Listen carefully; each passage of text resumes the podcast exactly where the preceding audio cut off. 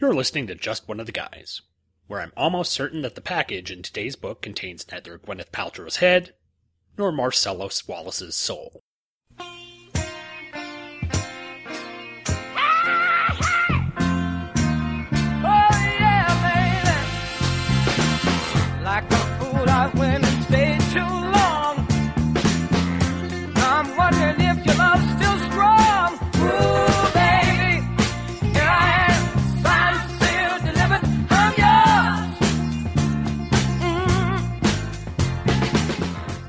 Hello, everyone, and welcome once again to Just One of the Guys, a Green Lantern podcast hosted by the Two True Freaks Internet Radio Podcast Network.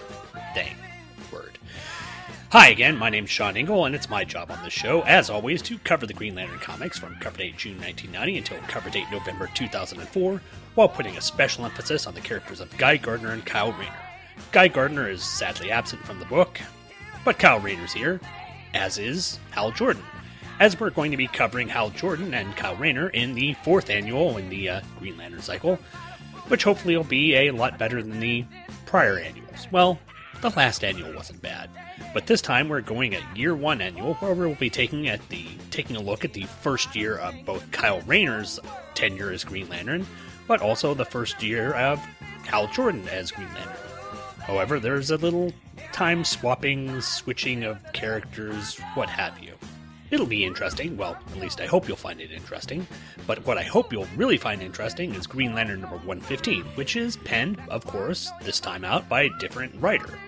Not some uh, hack that we've never heard of, sorry, Eric Luke, but one of the great ones, Dan Jurgens. He's come in to write a story that involves Kyle Rayner, Plastic Man, and perhaps one of his greatest creations, Booster Gold, in a story where there's a package delivered to Kyle's house and he doesn't know what's in it. It's all good stuff. Dan Jurgens is a great writer and I can't wait to get to the book. But first off, we're going to take a little break, play a couple of promos as I usually do, then I'll read a few emails and then get right on to the coverage of Green Lantern number 115. So stay tuned after break. We'll be right back.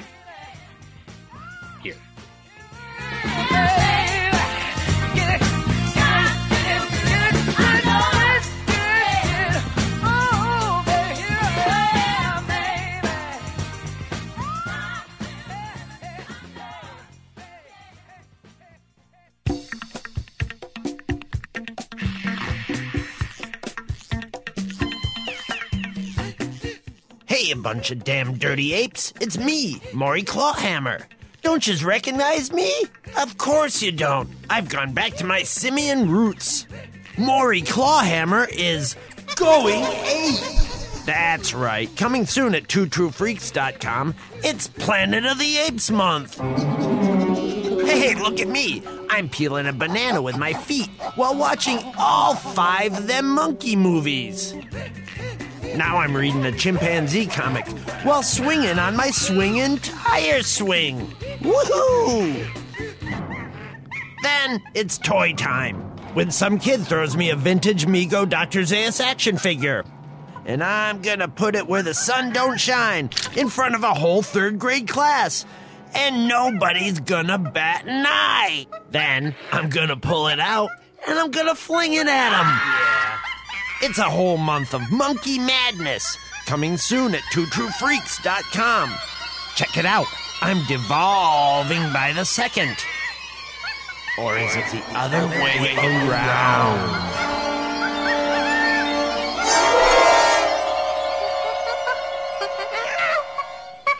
You've decided to go to a nearby restaurant. You ask the hostess to seat you in a booth. As you sit, you notice an animated conversation among the four seated behind you. They're talking about Star Wars and Doctor Who and something called the Laugh Olympics. These are the people you used to pants in high school, and yet you cannot help listening. Unable to tear your ears away, you realize you've just been sucked into the dinner for geeks. Dinner for Geeks, weekly at twotruefreaks.com.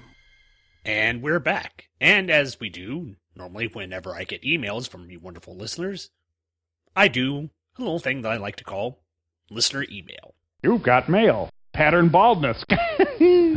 And since we can't get enough of Michael Bradley, we might as well start out with an email from Michael Bradley. He wrote in with the uh, title 1 million episodes, and obviously this is dealing with DC 1 million. Michael wrote in saying, I just want to congratulate you on being the first host of a weekly podcast to hit 1 million episodes. Producing a show for 1,009 or 19,000 years in a row is quite an accomplishment. I'm a little behind. The last episode I heard was 106, but I'll catch up eventually. Keep up the great work, Michael. Yeah, check the Two True Freaks ar- archive. Uh, the other, um, what, 999,900 and. I can't even read it. I, I can't fake it. No, I haven't been doing a million episodes, but I appreciate you writing in for the millionth episode. That was just a barrel of fun. Stephen Lacey was great to have on the show. He did a great job synopsizing DC 1 million. And to be honest, it was just really a fun read. And Morrison being very reverential to the entirety of the DC universe. Uh, I just dug the heck out of it. So I'm glad you enjoyed the show, Michael, and I was glad I was able to talk to you last episode. I've got another email from Michael, but I'll save that for next time. I'll go into my next email, which is from Robert Ward. There's no subject here, but it starts out Dear Sean, it's been a while since I emailed you about your most recent episode, number 111, but it made me had to jump on and email ASAP. In said episode, you once again plug the mashup Iron Lantern and how your listeners should find a copy if they don't have one. I still hold hold people accountable for that. Go out and find Iron Lantern. Robert continues saying, Well, funny thing, the day I listened to episode 111, I actually just read Iron Lantern and decided to email my reaction. This year, I was actually able to attend my first true convention, C2E2. Well, that, that's cool. Hopefully, you got to see some some good artists out there. And I know, oh, Tom Harris, uh, the host of Radio Free Asgard, was out there as well. So hopefully, maybe you got a chance to meet with him. Going back to the email, he says, where I finally ended up sp- spending way too much on cheap comic books. There's no way that you can spend too much on cheap comic books, Robert. Trust me. Establishing the financial theory that cheap books are better books, I'll go with that. I hunted for any books that caught my attention, was lucky enough to I'm sorry, I was luckily enough able to find some really great books, including uh, including Iron Lantern for only 50 cents. I jumped for joy. I would too. My friend who was with me just didn't understand. As a newer trades only reader, he just rolled his eyes, oblivious to the gold I was holding. The comic itself, the comic itself was a little silly with the mashup names like Happy Kalmaku and Stuart Rhodes, but overall, I too found it to be just a wonderful read. It was a truly fun comic in its setup and action, and I don't know why, but seeing Hector, Madame Masque slash Star Sapphire, and of course the biggie, Mandarin Estro, always loved that, was just so satisfying that it was almost perfect. I really want to track down some of the other books in this series since it was the only one that I saw in the whole time. Yeah, if any of these DC amalgam books are as good as Iron Lantern, I would suggest tracking them down. Even if you have to look at the dollar bins for them, there's got to be some there. But yeah, Iron Lantern again. I can't tell you how much fun I'd had reading that book. But continuing with the email, Robert says, Now, while I'd like to gush about some of the other stuff I got and the cheap books that I bought two weeks prior at another gathering, I, instead I will write only about two more, the ones I specifically blame you for. And he gave me a couple of pictures included to show me what they were like. Number one was a Guy Gardner shirt, which I'm going to have to find me one of these. He said, I saw this at the con program and it instantly made the, made the very first stop at the convention so I could get one. They say it's the new 52, but all I know is it's one of the best Green Lanterns ever, and that's all that matters. And he has an image of it's essentially a t-shirt with the traditional Guy Gardner uh, double-breasted uh, vest over it, and it looks pretty cool. I, I am going to have to search out something like this because my Green Lantern shirt is getting a bit faded, and I really don't feel like buying one of those Big Bang Theory t-shirts that they sell at Hot Topic because it just doesn't feel right. It doesn't feel like I'm getting a shirt that's focusing on Green Lantern. It's focusing on the stuff that they wear on Big Bang Theory, and uh, that's just me. But then number two, he says, finally a bit of treasure.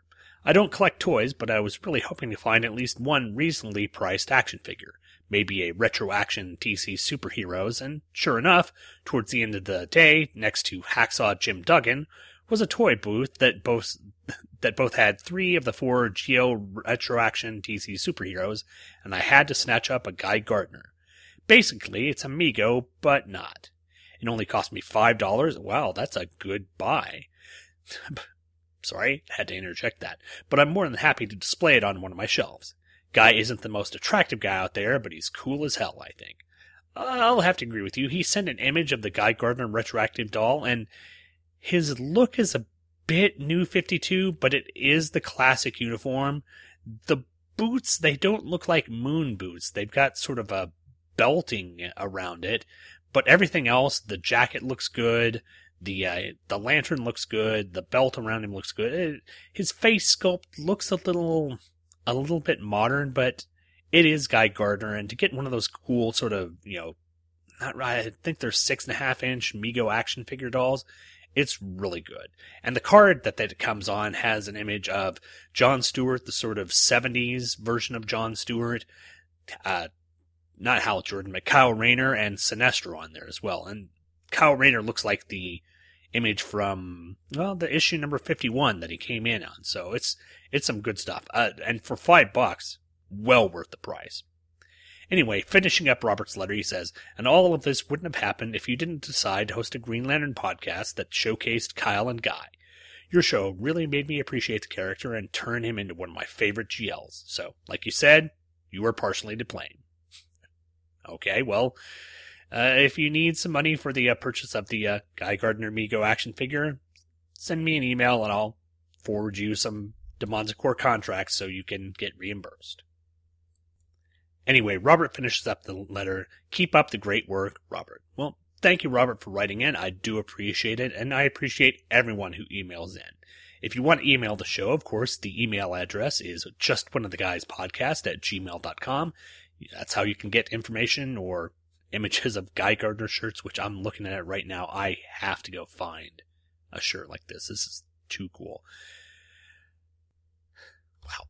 But thank you all for emailing in. That's going to be it for email this time out. So it is time, as we close up the email bag, or basically I click the X on Gmail.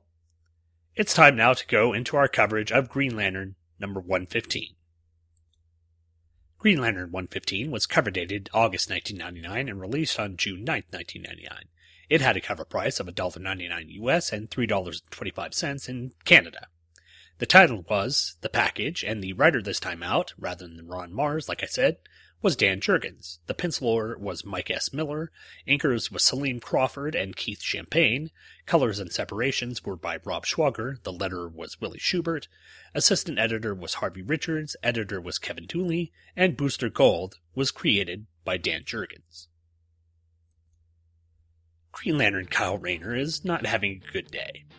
As Green Lantern, he has to take on groups of armored thugs every other Tuesday but today he has to do that long before his morning shower and first cup of coffee. As Kyle tries to take down the minions of the supplier, quote unquote, while rescuing cars that were thrown off the bridge he was fighting on, he thinks back to earlier this morning. Stumbling out of his bed in search of his first cup of coffee for the day, Kyle discovers a strange container that suddenly appeared in his apartment, delivered care of the Blue and Gold Express. The accompanying note tells him to enter his PIN to open it, and after putting in the password of Donna, awkward, Cal gets a disapproving beep from the box. Hoping this is a gift from the secret society of Victoria's Secret models, Kyle decides to investigate further, after he's had a shower and some coffee. But that is put on hold as the supplier's men burst into Kyle's apartment and make off with the container. Enraged due to his lack of caffeine, Kyle rings up his uniform and heads out after the mech suit miscreants. This ends the flashback portion of the book and brings us back to Kyle sinking into the Hudson, along with the cars that were tossed off the bridge. But luckily, the cavalry has arrived to help Kyle rescue the submerged vehicles. Unluckily, the cavalry isn't Aquaman, much to Rob Kelly's disappointment, but Booster Gold and Plastic Man, who, quote unquote, help Kyle in their own manner. Things look bad for the heroes, so Booster has Kyle create a blinding flash of light to blind the supplier's men, and then the heroes make a tactical retreat. Seemingly victorious, the supplier's men take the container back to their employer. Elsewhere, Booster and Kyle have the actual container in their possession, and after some awkward conversation about Booster and Blue Beetle's appropriation of teleporter technology for their business venture, the two open the container to find something shocking. Over at the supplier's headquarters, the supplier begins to open the recovered container, only to find that it was actually Plastic Man in disguise. Sadly, this doesn't bode well for Eel O'Brien as the supplier orders his men to kill him.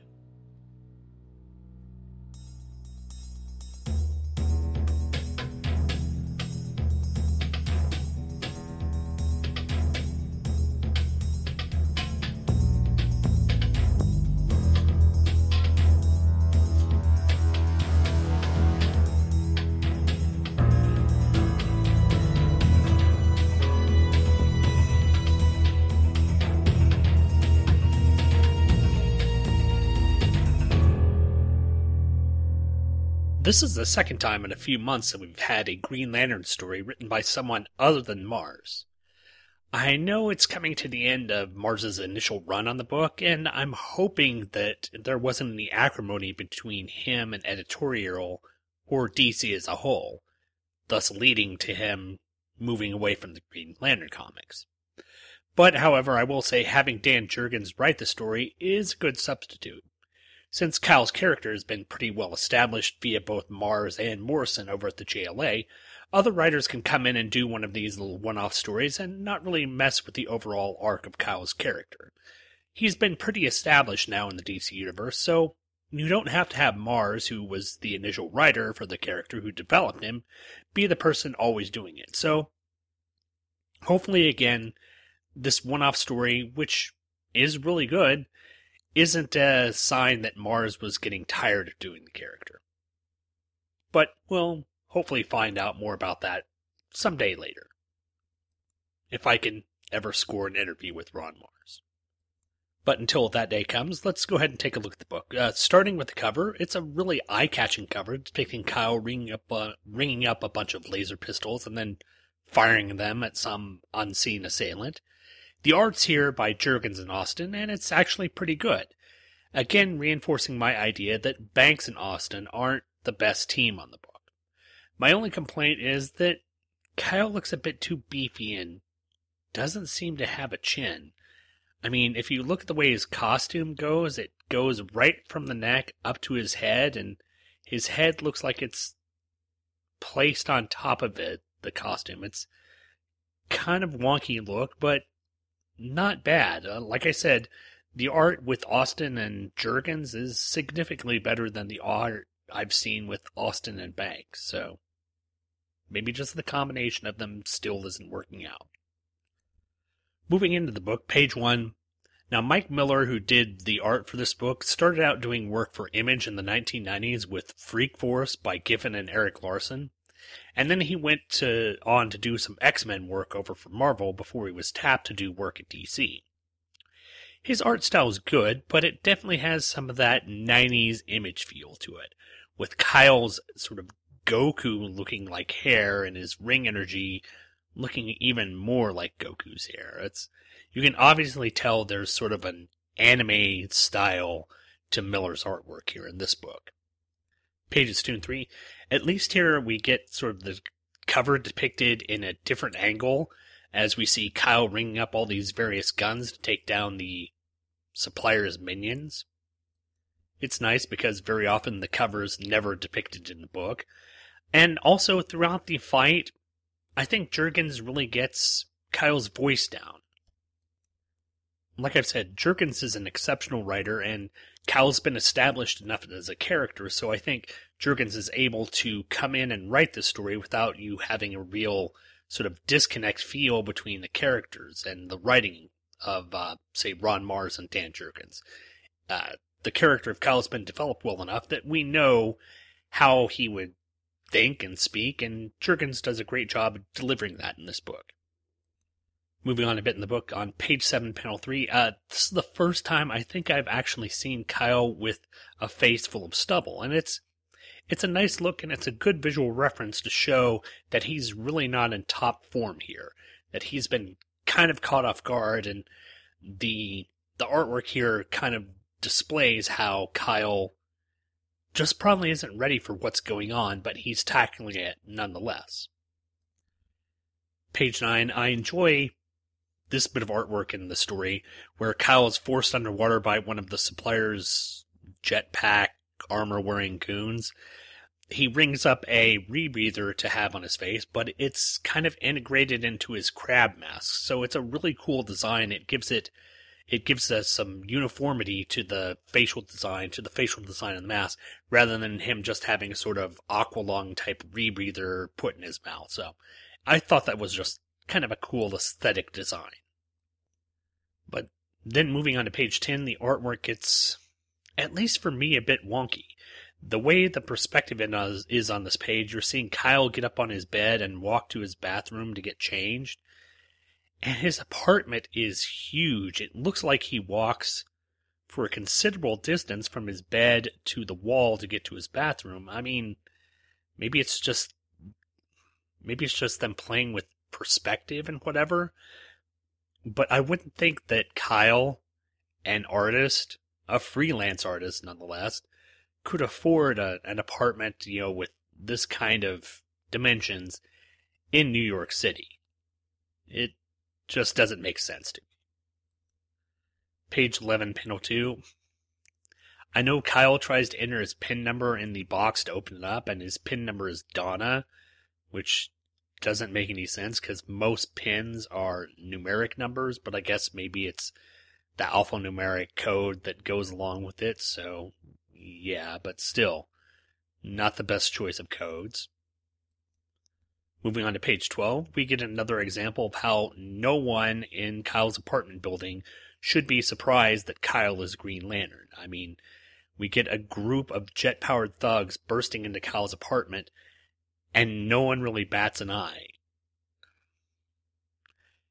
I'm assuming that secret identities just aren't really aren't really something that Kyle kind of worries about in this book. Moving on to page 16, it's nice to see Booster Gold in the book, especially since he wasn't being published as far as I know at the time. Plus, it's also good to see him out of his extreme armor that he wore during the early 90s. God, that stuff was awful.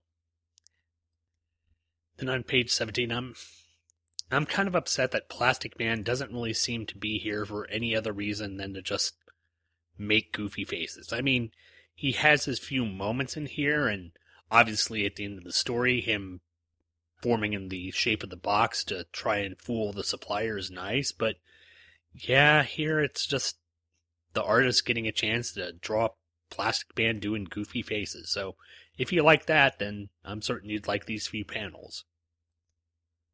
Page 21, panel 7. Like I said, Booster and Kyle open up the box that was so important, and they get a look at it, and I can only assume, yeah, it's Marcellus Wallace's soul. So that's what they were transporting. That's part of the deal. Pulp Fiction, everyone. But then at the end, we get Plastic Man, who is disguised as a box, you know, reveal himself to the supplier, who you know is evil because he's bald, is wearing a cloak, and has a pimp cane. So yeah, he's he's evil. But you can also tell that he's evil that he doesn't say, "Oh, capture him and torture him." No, he's just like, "Okay, shoot him." So it it definitely sets up a uh, nice cliffhanger hanger ending to find out whether or not uh, Plastic Man is going to make his way out of this. So we'll have to find out next time what happens to uh, Plastic Man and what's in the uh, what's in the box. But that is it for the coverage of the issue. But that's not quite it. Before we close up the comic, let's go and take a look at some of the ads we've got in here. Starting in the front inside cover, I guess it was time. Star Wars Episode 1 was out, and so were the video game tie ins to them. And the first one was Star Wars Episode 1 Racer, where you got to do some pod racing against various pod racing foes and various pod races. Yeah. It's not bad. It was a fun game. I remember playing it for the PC. This one, however, is for the Nintendo 64, so not certain certain if it was as good, but yeah. Pod racing. It's Wizard. Then a few pages in, you get the uh, cutout sprite thing. I think we talked about this in an earlier episode, where you basically cut out the image of, of a sprite and the uh, word balloon underneath it, and you place it over your favorite superhero poster, and it's supposed to look like the hero's enjoying a sprite. So, yeah, cut up your comic magazines, kids. That's always good. Of course, it wouldn't be too bad a thing if you cut up your comic magazine, because the next page is for the Adam Sandler movie Big Daddy, which has Adam Sandler and his young child, I guess, whizzing on the door of some door. Never saw the movie, don't really care to, because it's Adam Sandler. Few more pages in, we get a very minimalist ad for finally a reason to get up before noon. It's the Game Boy Color. And this is the very, very older version of the Game Boy Color.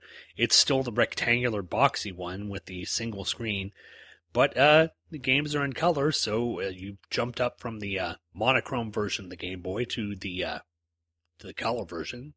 So there's that kind of advancement. It's not quite the DS version or the uh, typical Game Boy Advance one with the flip screen, but it's in color now, so there you go.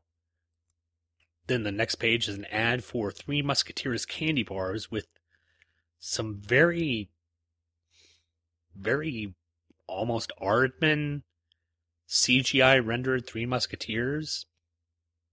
I guess. I vaguely remember these ads and uh, the television advertisements for this, but yeah, it's pretty pretty dated CGI renderings of the Three Musketeers. In fact, I don't know why, but one of the Musketeers happens to be a black guy, which I don't know if Alexander Dumas wrote that into the story or whether they're just taking license with him, but it's the uh, ethnically sensible or ethically sensitive uh, version of the Three Musketeers. So, eh, that's that's no problem. Then again, we get another video game ad. It's for the PlayStation Infestation, the game Centipede, and it's not your typical, you know, trackball shoot 'em up. Uh, little centipede drops down into the mushrooms type things. It's all 3D and everything, and it it looks interesting. It looks like the concept's kind of the same. You have a little archer or little thing that shoots the centipede as it comes down, and there's mushrooms, except it's more on a. It looks sort of like on a first person shooter type plane. Kind of a top down, maybe 3D first person shooter type perspective, but yeah, it's, I guess, is an interesting little take on PlayStation, on the uh, Centipede game on the PlayStation, so eh, might have been neat. But then we get an advertisement, a uh, two page splash in the middle of the book for Star Ocean, which I guess is one of the first games they say by Enix, which might be Square Enix, which started to do the Final Fantasy games. I've got to assume it's a uh, RPG, looks like very anime version.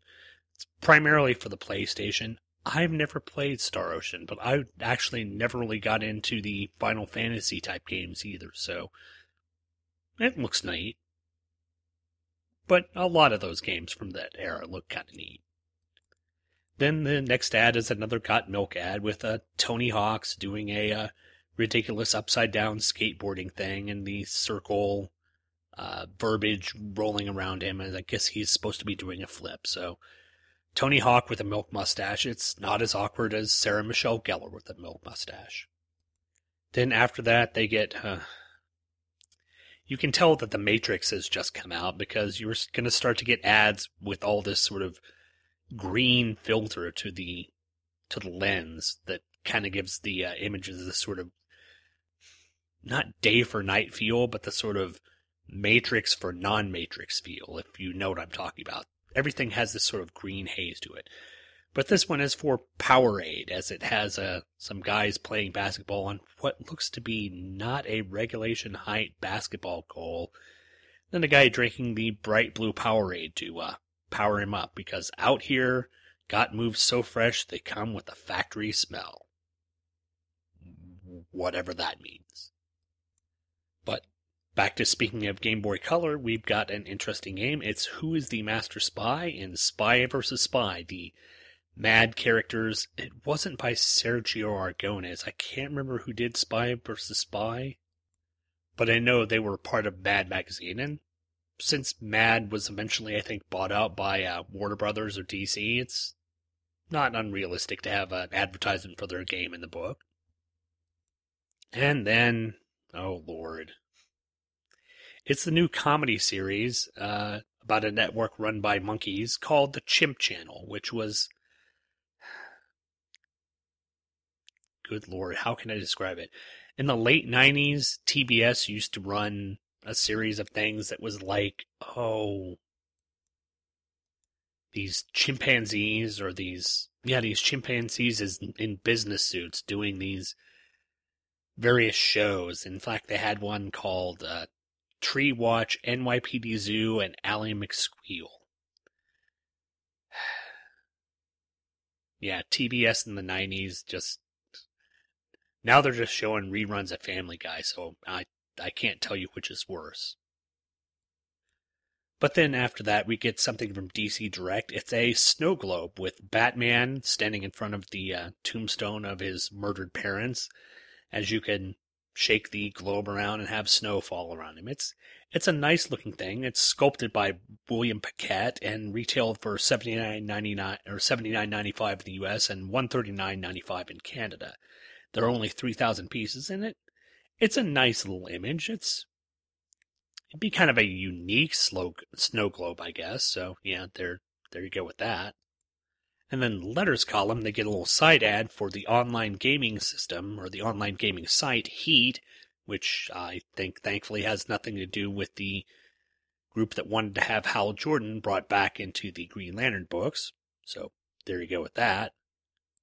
The back inside cover is an advertisement for Kellogg's Corn Pops, which has a person with a briefcase full of corn pops chained to his wrist.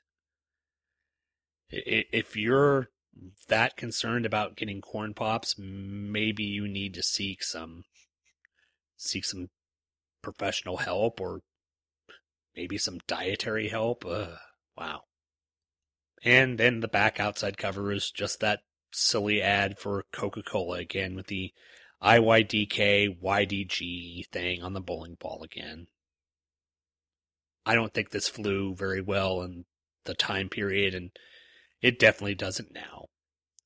But not the best ads. Uh, you know, at least we got something for the Game Boy Color, so that's kind of cool. We're seeing the little handheld games actually come into the color generation, so neat. But other than that, nothing really spectacular. But hopefully, the annual number four of Green Lantern will be spectacular. Can't be any worse than Eclipso or Bloodlines. We'll be getting to that right after these podcast promo messages. You like cheap comic books, right? Well, I'm Professor Allen, and I talk about cheap comic books on the Quarter Bin Podcast. In every episode, I'll dissect a single comic from my collection, as long as I paid no more than 25 cents for the issue. Forget about $4 new comics that you can read in 4 minutes, or crossover events that can cost a hundred bucks to collect. Join me in the Quarter Bin, where even bad comics are a bargain, and good ones are a steal. The Quarterbin Podcast is part of the Relatively Geeky Podcast Network. Visit us at relativelygeekypodcast.blogspot.com or search Relatively Geeky or Quarterbin Podcast in iTunes. I guarantee it'll be worth every penny. Hey, Gene, we should do a podcast. Sounds like a great idea, Jeff. But what will we talk about? How about a superhero that we both love? Perfect. Someone like Thor or Captain America? Uh, both great choices, but um, I think they're being covered by somebody else already. Wait, I've got it. What about the protector of the universe? Like Voltron? No, no, no. The guy with the jewelry that lets him create whatever he wants. Ah, Green Lantern, nice. Close. No, this guy has cosmic awareness. Captain Marvel? Almost. I mean, Quasar. Ah, Quasar. Who doesn't love a good Quasar? Tune in to the Quantum Cast, covering all things Quasar. Yes, that's right. You can find us at quantumbands.blogspot.com. And on the Two True Freaks Internet Radio Network. Yeah, that that didn't sound scripted at all, did it? And we're back. And what you just heard there was an advertisement for the new podcast on the street. Well, I guess the new podcast on the Two True Freak Street, the Quantum Cast, hosted by Jeff Fishman and Eugene Hendricks. Yes, a podcast about a cosmic hero with a piece of jewelry which allows him to do incredible power things. It doesn't sound in any way like another show on the Two True Freaks Network. But seriously, all snarkiness aside, you've got to take a listen to this. Quasar is an interesting hero. He's one of these ones that not too many people know about, you know, and probably you would think not too many people care about. But I'm glad that they're actually taking a look at this, and this is a character that I vaguely remember from reading when I was a, a child. So I've got to take a listen to this show, and I hope that you will take a listen to it as well. Eugene, from what I've talked to him, the minimal amount, sounds like a great guy. I have really enjoyed his Hammer Strikes podcast as well, which he did uh, one a few months back with uh, Rob Kelly talking about the the uh, very uh, well, not really controversial, but the uh, very revealing movie of Swamp Thing. And by revealing, I mean essentially Adrienne Barbeau's boobs. But man, I gotta see Adrienne Barbeau in that movie again. That'll be never mind. Anyway, moving on to the podcast and moving on to the show and to the comic that I'm going to be covering right now, I'm going to be talking about Green Lantern Annual number four. Green Lantern Annual number four was cover dated in 1995, just the entire year because it's an annual. Someday I'll get that. The release date, however, was August 1st, 1995, and the cover price was 350 US, 495 Canada, and £2.50 in the UK. The title of the book was Shared Lives. The plot was by Ron Marz, the dialogue was by Kevin Ferreira, pencils were by Tom Grindberg and Joe Phillips, Bill Anderson, John Lowe, and Dexter Vine were on the inks.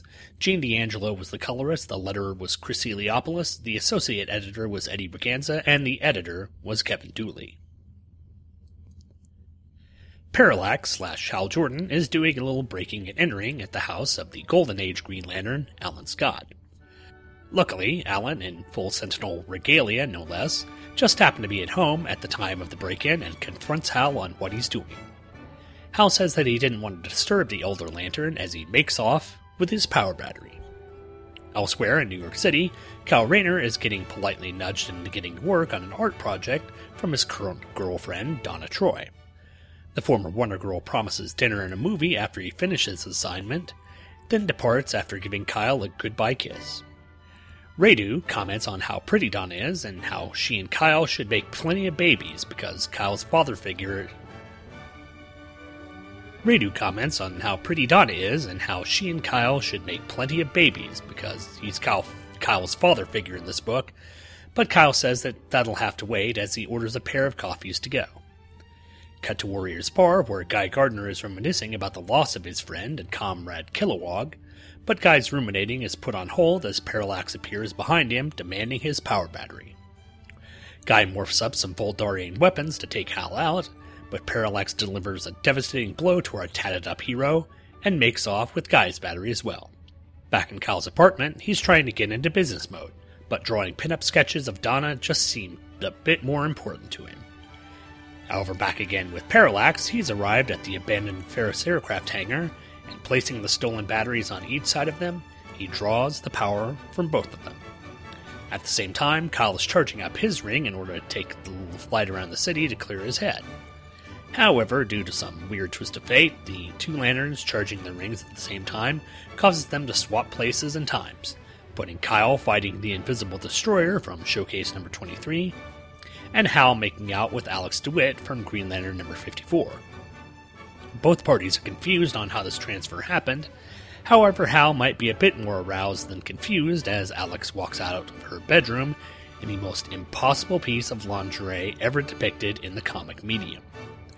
However, rather than doing the stereotypical Hal thing and tapping dat ass, Hal feigns a fever and departs after giving Alex a friendly kiss on the forehead goodbye.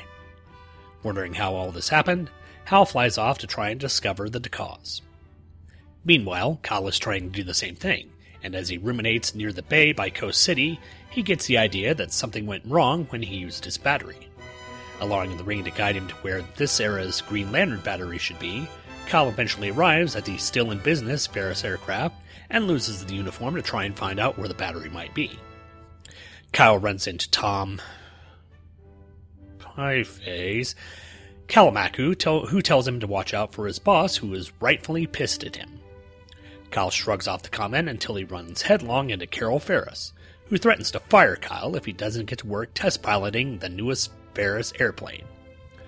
Kyle then heads into the pilot locker, and upon opening his, his assigned locker, he finds just what he is looking for the Green Lantern power battery. Back with Hal, he's discovering that maybe being Green Lantern in this time isn't such a bad thing, and maybe he should take up Alex on that offer of hot monkey love. Unfortunately, as he enters her apartment, he discovers a nearly unconscious Alex being throttled by the hands of Major Force. Hal lays into the mob menace and ends up shackling Force in some ring construct chains. Hal rushes to Alex's side and finds that he arrived just in time to save her from being choked to death.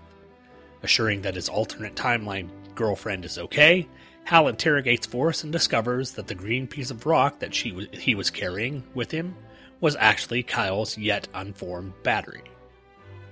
Over at Ferris Air, Kyle is hoping that he can do a little Wizard of Oz bit with the battery to get him home, when he's confronted by the floaty head of one of the Guardians of the Universe, who tells him to take care of the threat that appeared in Showcase number 24. Kyle tells the little blue imp to stuff it and heads off with the lantern in tow.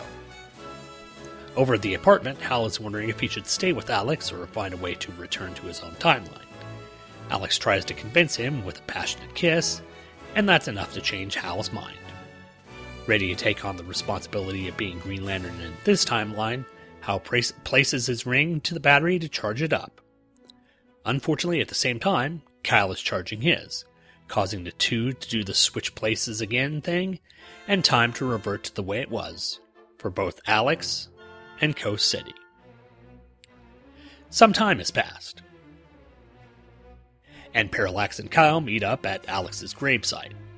The two relate what they had learned about each other during their Freaky Friday swap, and both realize that the tragedies in their lives have defined them both, whether for good or ill. In the end, the two depart, but not before Kyle can leave a single ring construct rose at the tombstone of Alex DeWitt, the love of his life.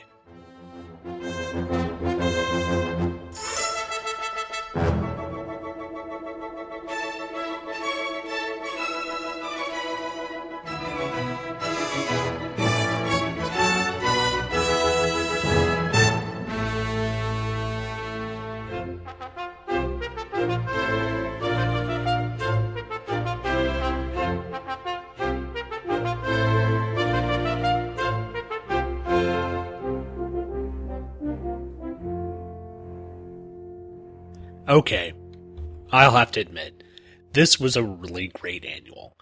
And not just because the previous annuals were not quite up to snuff, this was really a fun read. It was a simple Freaky Friday, vice versa, like father, like son switch up thing, but it actually kind of worked. And I liked how Ron Marz and Kevin Ferreira kind of took the history of both of the characters and switched them up and played with them a little bit.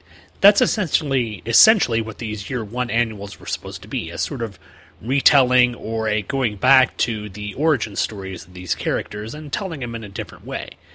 Uh, in the Guy Gardner annual, the one that was unfortunately drawn by oh Flint Flint Henry, this one had an actual a better art style, a better look, and a bit better writing. Well, maybe not better writing. I think Beau Smith did a great job in that year one annual, but the artwork definitely here is much better. It does have some sort of that late 90s or mid 90s image chasing type look to it, but it's not as distracting as some other books. Plus, like I said, it references some of the earliest adventures of these two heroes, which was what I assume most of these annuals did. It was a good showing all around. But let's go ahead and go into the notes on this book. The cover, it's probably the most 90s portion of the book. Uh, the characters look very, very stylized, kind of cartoony. In fact, there's one character down at the bottom that I think might be Mongul that looks right out of that sort of Captain Sternn era heavy metal type comic. He's just got a really sort of cartoony, goofy look, but otherwise it looks fine. Hal's got Wolverine hair for some reason, but uh, there you go. Moving into the book, you know, I don't know specifically who the artist is, whether it's Grindberg or one of the other artists, but I do like here on this first page, on the second panel, as Parallax enters Alan Scott's house, we see his face reflected in the very shiny 90s Parallax shoulder pads that Hal is wearing. So that's a nice sort of artistic touch that they easily could have, no pun intended, glossed over, but it's a nice look regardless. Well, it's nice that we see the reflection. The Hal shoulder pads are very much of their time. And speaking of characters and big things, we get Alan and his ginormous collar. And I don't know why Alan would be hanging around in his Sentinel slash Green Lantern uniform at his house. I mean, most of the time we've seen him in comics when he's been at his house, he's been in regular civilian clothes, but maybe he was just came in from a mission or whatever. But yeah, just him hanging out at his house in his Green Lantern uniform, kind of strange. Page three. I'm glad that we get to see Donna back in the book. I have missed her character, and I know there was the whole thing of John Byrne wanting to write her exclusively for the Wonder Woman book. So it really is nice to see her on these on this one page all by herself. And I'll give credit to the artist, whether it be Grindberg or or Phillips. It looks good. They've drawn her to be not only very attractive and very curvaceous, but also very strong. In this one circular panel, she's got very well defined arms. So she's a strong looking character, but she doesn't look overly muscled. It, it's it's a really good rendition of her. I like the artwork here on these pages. Page five, it's kind of disappointing to me that Guy here is taken out like a chump, but I guess it's to be expected as this is Hal's story. But still, Guy doesn't even get one punch in. Uh, Hal takes him down with a simple beam, knocks him through a window. It's just kind of a disappointing showing for my favorite Green Lantern. Page 9 is this splash panel of Hal essentially taking on Kyle's look or Kyle's uniform and doing the body transfer thing. It looks like someone put a ton of product in his hair because now it's not sort of the well, just sort of the combed back type look. It's very spiky and, like I said, almost Wolverine. And the uh, white patches, which were obviously there because parallax, are now just that much more accentuated. So it it is kind of a goofy look for Hal's hair. But then moving to page 11, I like how they're showing a good amount of continuity with Kyle containing the atomic explosion and then taking down the invisible destroyer, which is right out of showcase number 23, which was Hal's second appearance in the uh, Silver Age comics. So nice, nice continuity reference there. And then after that sequence on page 16, we get Hal showing up essentially where Kyle and Alex would have been in issue 54 of the current Green Lantern title. So it's a nice sort of switcheroo, like I said, which is basically what this book is all about. Page 19. Like I said, Alex here is wearing the most egregious lingerie possibly ever depicted in a comic book. I mean, when they did it in issue 54, and for research purposes only, and I'm, I'm not a perv, for research purposes only, well, maybe I am, the outfit that she was wearing was just bra and panties. You know, she basically dropped her mini dress and told Kyle to accompany her into the bedroom, which I think Kyle very thankfully did. But here she's got on this weird two strapped thing with it's hard to describe. It's it's just something that I don't think would technically work in real life, but this isn't real life, it's a comic, so they can depict whatever. But then, you know, the artwork throughout is pretty good. There's a nice shot of Kyle flying away here on page 20, I think it is. Looks really good. Uh, page 28, Hal comes in and saves Alex from Major Force, which was something Kyle couldn't have done since he was completely away when this was happening.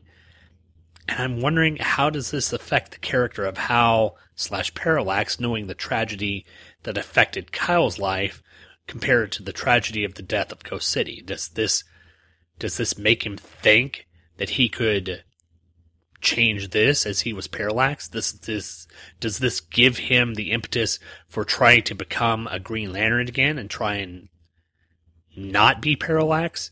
It's an interesting idea that's thrown forth in this annual, which usually, as annuals go, are pretty much throwaway stories. So there was a bit more thought put into this annual, and I, I appreciate them doing that.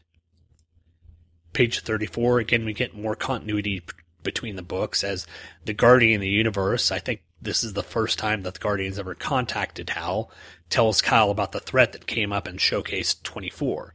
So I like that there's more continuity going through this book, which could have been just a throwaway thing. So good on Ron Marz and good on Kevin Ferreira. Then on page 41, it's a nice image of both Hal and Kyle recharging their rings to try and get back. Well, Hal wanting to remain Green Lantern and Kyle hoping that he can get back to where he was. It's an image of both of them recharging the rings that's very much akin to the cover of Green Lantern 52, where both Sinestro and Hal were trying to charge the rings on either side of the page. I think Hal being on the left side and Sinestro being on the right. It was a, it's a nice, they're doing a lot of nice homages in this issue. Stuff that they could have easily passed over, but I think works quite well in it. But that's basically all my notes. It was a good annual, far better than some of the ones we've had before. So I hope you guys, if you're interested in Green Lantern books or the Green Lantern annuals, this would be one that I would actually recommend you checking out. But that does it for these books this time out. Next time on another episode of Just One of the Guys, we're going to be covering the next issue of Green Lantern, number 116, which we find out what happened to Plastic Man, how Booster Gold and Kyle take down the supplier, and, well, just what the heck was in that package. I can kind of tell you it's not Marcellus Wallace's soul, but yeah, you kind of expected that. Plus, we'll be delving into another annual, this time annual number 5, which was part of the Tales of the Dead Earth, or Legends of the Dead Earth storyline that ran through the annuals that year. It's got, uh, if I recall, a really good story in it that I can't wait to get to cover. So hopefully you guys will join me back here in seven days for another episode of Just One of the Guys. Until then, I hope you guys have a good weekend. We'll talk to you later. You've been listening to Just One of the Guys, a Green Lantern podcast, hosted by yours truly, Sean Ingram. All images, stories, and music are copyright their respective copyright holders, and no infringement is intended. This podcast is done solely out of my desire to show the denizens of the internet that comic books can be fun, humorous, compelling, thought provoking, and exciting, while not having to fall into the weary tropes of the 1990s. I'm not in any way doing this for monetary gain, which irritates my wife to no end. All feedback for the show can be sent to the show's Gmail account at justoneoftheguyspodcast at gmail.com. All feedback, positive and negative, is warmly welcomed. All spam bots are warmly welcome too, as long as your definition of a warm welcome is for them to die horribly in a fire.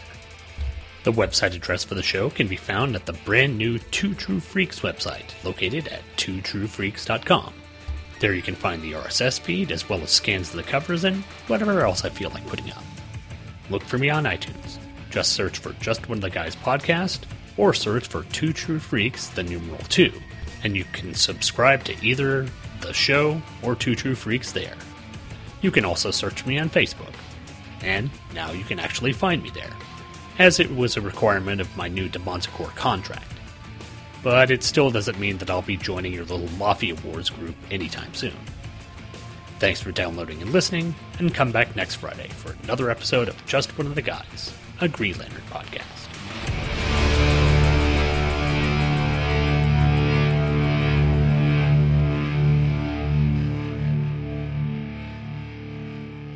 The opening music for today's show was Stevie Wonder and his song, Signed, Sealed, Delivered, I'm Yours, which can be found on his album, The Definitive Collection, which can also be found at Amazon.com.